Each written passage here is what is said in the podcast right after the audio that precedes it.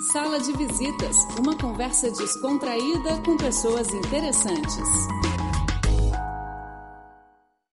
Amigo ouvintes do programa Sala de Visitas, eu sou José Medeiros da Silva e hoje temos aqui em Peitim um jovem, o Daniel Maia, está vivendo aqui na China há cerca de seis meses. Seis meses, é isso, Daniel? Cinco, Cinco e meio, quase seis meses. Quase seis meses, né? E veio para fazer um mestrado e que vai compartilhar conosco um pouco essa experiência. Está também comigo aqui acompanhando a entrevista, o nosso amigo e também colega de trabalho, o Braulio Calvoso. Ô, Daniel, em primeiro lugar, um prazer mais uma vez te encontrar, porque no dia que você chegou na China, eu estive com você comendo uma pizza, foi isso? Isso aí, foi minha recebida aqui, né? Finalmente. Depois de quase três dias viajando. Foi muito bom ter um brasileiro para te receber aqui, te você, convidar. Você estava junto com o Rafael Lima, a gente conversou, mas agora, passados esses quase seis meses, certamente você tem novas percepções de China. Em primeiro lugar, eu gostaria que você falasse é, da tua formação acadêmica. Você é jornalista, formado na Universidade Federal de Minas Gerais. Bom, eu sou de Belo Horizonte, que é a capital de Minas Gerais. Me formei em jornalismo na Universidade Federal de Minas Gerais também, que fica em Belo Horizonte. É, me formei em, em 2012, na verdade. Estava trabalhando no Brasil com comunicação organizacional, numa empresa automotiva, e acabei sendo aprovado nesse mestrado para a China, que era algo que eu já estava querendo, e sempre achei que queria me ajudar muito assim, a ter uma visão maior de mundo, de, de negócio. E acabei vindo para cá. Já tinha também feito um intercâmbio para Colômbia, para estudar jornalismo e aprender espanhol também. Fiquei seis meses na província de Tolima. Enfim, cheguei aqui na China, tô agora no mestrado, evoluindo pouco a pouco. Primeiro, essa tua vivência na Colômbia, um país vizinho do Brasil que fala espanhol. Que lembranças assim marcantes desse intercâmbio ficou na tua vida? Bom, o colombiano eu acho que, por ser latino, ele se aproxima muito do brasileiro, que é um povo que, que te acolhe também. É um povo festeiro, então sempre que tem oportunidade de celebrar alguma coisa, eles vão querer celebrar. E eu acho que isso te faz sentir muito em casa, isso é muito gostoso pelo por esse choque que é, né? Morar em outro país, numa língua diferente, chegar em um lugar que, que é só você. Então eu acho que isso é o, o principal, assim, o lado humano mesmo do colombiano de, de te querer te receber, de querer te, te apresentar, de querer te mostrar para os amigos. E eles acham super legal ter um estrangeiro. Eu morei numa cidade que era menor, que era capital de um departamento, mas que mesmo assim era uma cidade pequena. Fica perto de Bogotá? Ou... Ficava a mais ou menos quatro horas de ônibus de Bogotá, ao sul de Bogotá. Chama-se Ibagué, que é a capital do departamento de Tolima. A universidade lá estava começando a se internacionalizar, então quando nós chegamos, chegou era eu e mais duas coreanas só de estudantes estrangeiros. Então, para a cidade, era algo novo, era algo que todo mundo queria conhecer como é o Brasil, que língua que vocês falam. Muita gente não conhecia, porque é uma cidade pequena, uma cidade com uma influência mais indígena, não é uma cidade cosmopolita mesmo, né? Como é Bogotá, como é Medellín, talvez Cartagena. Então, nesse sentido, foi muito legal. O pessoal muito curioso sobre o Brasil e sobre as pessoas de lá. Curioso e afetivo. Nesse sentido, você sente uma semelhança muito grande no padrão cultural da América Latina. Não, sim, com certeza. O latino, em geral, é muito acolhedor. Isso é algo. Se o brasileiro sai do Brasil, ele continua se sentindo em casa. Eu acho que talvez não. Para mim é um pouco estranho sair porque não é a sua família, não são seus amigos, então você, você precisa de se de desenvolver laços que são novos, que são vão começar do zero, mas eles têm esse, esse espaço de abertura para te receber, que é muito bom também. Ô Daniel, é, você chegou na China, como você já falou aqui para os nossos ouvintes, para fazer um mestrado. Esse mestrado é em relações internacionais, como está sendo esse, esse teu processo de adaptação em relação ao estudo na universidade? Bom, eu estou estudando em Jilin, a capital se chama Changchun, né? Eu e o Rafael, que também já participou do programa, a gente estuda na Jilin Daxue, Jilin University, fazendo o curso de Relações Internacionais, um mestrado. Todos são estudantes estrangeiros, tem gente da Rússia, Tadiquistão, Paquistão, Coreia, Montenegro, Peru, Brasil, enfim, gente de ah, tudo quanto é lugar. Africanos. Muitos africanos também. O curso ele é mais focado nas relações internacionais da Ásia Oriental, que seria essa região toda que compreende a China, a Rússia Oriental, as duas Coreias, o Japão, o Vietnã. É bem focado nisso. também algumas teorias gerais de relações internacionais, porque muita gente não tem esse background, que é o meu caso, inclusive, sou formado em jornalismo.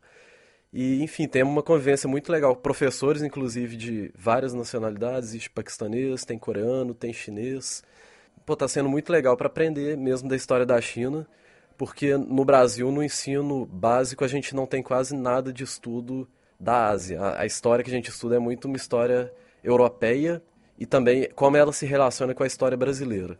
Então, para mim está sendo muito interessante, que eu nunca tinha tido a chance de entender um pouco como funciona a Ásia e como se desenvolveu essa região toda durante os últimos séculos. Na verdade, a gente estuda várias teorias tradicionais de relações internacionais, que elas são principalmente baseadas no pensamento norte-americano e no pensamento europeu, sobretudo inglês. E o que a gente tenta fazer é um contraponto de ver como a China enxerga essas relações internacionais, porque o Ocidente ele se baseia muito nessas teorias que são ocidentais também. Então é o Ocidente olhando para a China e aqui a gente consegue tentar ter uma visão chinesa olhando para o Ocidente ou para o mundo, olhar, enfim. Com um olhar chinês. Isso, né? um que, é o, que é o mais legal, né? Para a gente poder entender como o chinês pensa também, porque isso é acho que é o mais complicado para a gente que vem do Ocidente. No nosso curso a gente, a gente analisa e tenta entender muito como que se dá esse crescimento chinês e quais que, que seriam as implicações para o futuro disso, né? Que muita gente fala que o crescimento da China pode ser perigoso, o crescimento da China ele é pacífico, tal como ele foi durante vários séculos. E isso é bem legal para a gente, né? Porque isso isso é discutido no curso constantemente. Sim, direto. É existe uma matéria que se chama relações internacionais na Ásia, na East Asia, né, que é a Ásia Oriental,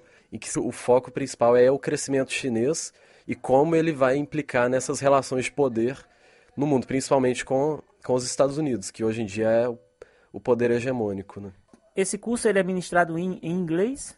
O curso é feito em inglês hum. e nós temos disciplinas de língua chinesa. Ter língua chinesa, que é algo que para a gente é, é determinante para entender um pouco melhor a China é essencial você falar a língua, porque se você não fala, você não consegue se comunicar com o chinês normal. E um agravante que a gente tem é que Tianjin é uma cidade de porte médio na China, que não é uma cidade internacionalizada, como é o caso de Beijing, Shanghai e Guangzhou. Então, para a gente é um desafio maior se comunicar com o chinês. Alguns sim falam inglês, mas isso é fechado à, à população mais jovem que está na faculdade. Então, se você sai desse círculo, você meio que se fecha para a China e não consegue entender mesmo qual é o pensamento dessas pessoas. Essa vivência sua com vários estrangeiros de diversas nacionalidades, como você mencionou, também é um aspecto muito positivo nesse curso, né? Não, com certeza. Com certeza. A gente mora todo mundo junto no mesmo, no mesmo alojamento, então tem essa troca diária mesmo. A gente acaba, é inevitável, né? Fazer amizade, conversar, combinar de sair junto. Até, até porque o chinês ele é mais fechado. Vocês criam uma identidade estrangeira, digamos é, assim. É, exatamente. A gente fica lá naquele, naquele círculo nosso. E como, pelo menos na minha visão, o, o, o chinês de Changchun ele é muito mais fechado do que o chinês de Beijing, isso eu estou vendo aqui agora. Você, a, a, sua primeira, você chegou em Pequim, só ficou na universidade, é, comeu uma pizza, ficou na universidade, já foi para Changchun. Agora você está vindo pela primeira vez, digamos assim, passear em Pequim, né? Uhum. E quais as tuas impressões sobre a capital chinesa? Bom, com, com relação às pessoas, eu, eu, percebi que é uma cidade mais internacionalizada, então eles estão mais preparados para receber o estrangeiro, o que não é positivo ou negativo, eu digo que é mais fácil para a gente, que é estrangeiro, que não fala a língua, e é uma cidade também que tem um passado imperial mais forte do que Changchun, e aqui em Beijing eu estou tendo a oportunidade de de conhecer todos esses lugares que eu acabei, que eu estudei durante o meu curso esse semestre e tô conseguindo. É, é, muito mais legal que você consegue visualizar tudo aquilo que você estudou, aquelas pessoas, os imperadores, imperatrizes e, que eram faladas. E... Se você está falando isso e pensando na visita que você fez à Cidade Proibida, por exemplo, isso. ao Templo do Céu. Passei na Cidade Proibida, fui no Templo do Céu, hoje acabei de chegar do Palácio de Verão. Você mesmo estando em férias, está, na verdade, tendo um, um, outro tipo de aula, que é ver, conhecendo novas realidades da China. É, exatamente. Descansando um pouco da aula, da aula fechada dentro da sala de aula, da leitura e, e tentando entender como que se aplica mesmo, né? Entender mais no, no visual mesmo no auditivo, como que, que isso fez parte do dia a dia da China, né? E ainda faz, né, de Beijing. Por exemplo, no curso lá você é, você é bolsista do governo, você tem uma bolsa da universidade, do governo chinês, é isso? Conta um pouco, eu sei que não é tanto dinheiro, mas conta para os nossos ouvintes, são curiosos, jovens. Fala um pouco mais dessa parte do dia a dia, vocês têm um apartamento preparado pela universidade, como é essa parte de, de, de suporte para que vocês façam o curso de vocês? Bom, eu fui selecionado por um programa da Embaixada da China no Brasil, né? todos os anos 15 brasileiros são selecionados para vir para o para a China para estudar, fazer tanto graduação quanto mestrado e doutorado, não, não importa qual que é o seu interesse. E nós que somos mestrandos recebemos 1.700 yuanes por mês, equivalente a uns 600, 700 reais. Mas como o custo de vida na China, pelo menos em Changchun, é mais baixo, a gente não tem uma vida de luxo, mas a gente consegue sim. Por exemplo, vocês, porque vocês também não pagam o apartamento, é isso? Isso. Vocês têm o... gratuito o apartamento. Isso. A gente não paga nada da faculdade, é tudo incluído. A gente também não paga o apartamento, nós vivemos num hotel, lá em Changchun, pertinho da faculdade. E além disso, a gente recebe essa bolsa, que é para a gente usar da forma que a gente quiser, né? Almoçando, comendo, estudando, viajando. A cada dois, três meses uma viagem, uma, é. uma... porque também está estudando, não pode viajar tanto, né, Daniel? Só nas férias. o, que, é, o que sobra a gente aproveita. Igual estou vindo aqui para Beijing, aproveitando esse dinheiro que a gente consegue economizar. Né, e de Peitinho, qual o teu plano? As férias vão até fevereiro, até o final de fevereiro, não é isso? Começam em março, e qual o teu plano? Você ainda está pensando em estender mais com o Rafael, numa viagem aqui pela China? É, a gente está querendo conhecer basicamente a costa toda chinesa, né? Como a gente vive no extremo, é, quase extremo chinês, norte. É o nordeste chinês, Isso. Né? Que é o, o Dongbei. Como a gente já veio para Beijing, a ideia agora é descer e provavelmente para Nanjing, Shanghai, e como, como é tão longe, a gente quer aproveitar e fazer mais ao sul ainda, para não perder a oportunidade de voltar para lá e ter que descer tudo de novo, né? E, e, viajar por essa região que é a, a, região mais desenvolvida economicamente da China, né? Então agora vamos ao nosso amigo Braulio que está aqui. Braulio, o que é que você gostaria de saber aí do Daniel para a gente estar tá já entrando no encerramento da nossa entrevista? Bem, Daniel, bem-vindo a Beijing. É, para nós é uma satisfação muito grande que somos brasileiros que te acolheram aqui também, saber que você se sentiu bem. Tenho certeza que você se sentiu bem, não só com a cidade, mas conosco, porque a gente percebeu isso. Eu quero te perguntar o que é que a China proporcionou a você de melhor para que você se conhecesse melhor depois que chegou aqui. Bom, eu acho que, que morar na China é um, é um desafio muito grande para quase todo ocidental, né? Que a nossa língua, nossas línguas são muito diferentes, o português totalmente diferente do chinês, então eu acho que a questão da língua e não saber a língua te obriga a ser muito independente e te obriga a entrar de cabeça mesmo, não ter medo de, de perguntar, de tentar, porque se você ficar se fechando, você não consegue se, se desenvolver, não consegue fazer as coisas mesmo. Eu, eu me sinto aqui como que não sei se seria obrigado ou incentivado a, a entrar e não ter medo e, e tentar. Eu acho que isso foi muito interessante. De não ter medo mesmo, de, de perguntar, de pegar o metrô e, e se virar. Acho que isso é, é um desafio muito maior do que para os brasileiros que vão para o mundo ocidental. Né? Muita gente falava, ah, você é louco de ir para a China, é muito diferente, é muito esquisito.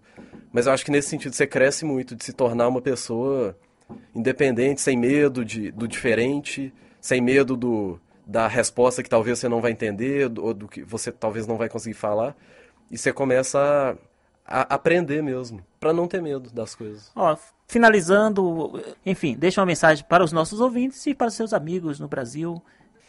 Mandar um abraço, né, para não só para minha mãe, para meu pai, para minha família, mas para os Belo Horizontinos.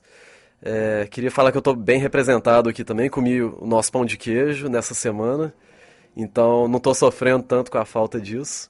Mas, enfim, eu convido todos os brasileiros a vir para a China, porque por mais que, que eles tenham medo, tenham ressalvas, eles vão aprender muito. Isso eu acho que é o mais importante. É, é, abrir a cabeça, é ver que existe uma realidade, uma cultura que, que a gente realmente não conhece. E, e que quando você vem para a China, você consegue entender muito melhor e, e, se relacionar melhor com culturas diferentes, principalmente as asiáticas, que são as que estão exatamente do outro lado do globo, né? Serão todos muito bem-vindos aqui. Mais uma vez, muitíssimo obrigado por estar conosco aqui no Sala de Visitas. Hoje nosso programa fica por aqui. Obrigado pelo seu carinho e sua audiência e até a próxima semana. Até lá. Tchau, tchau.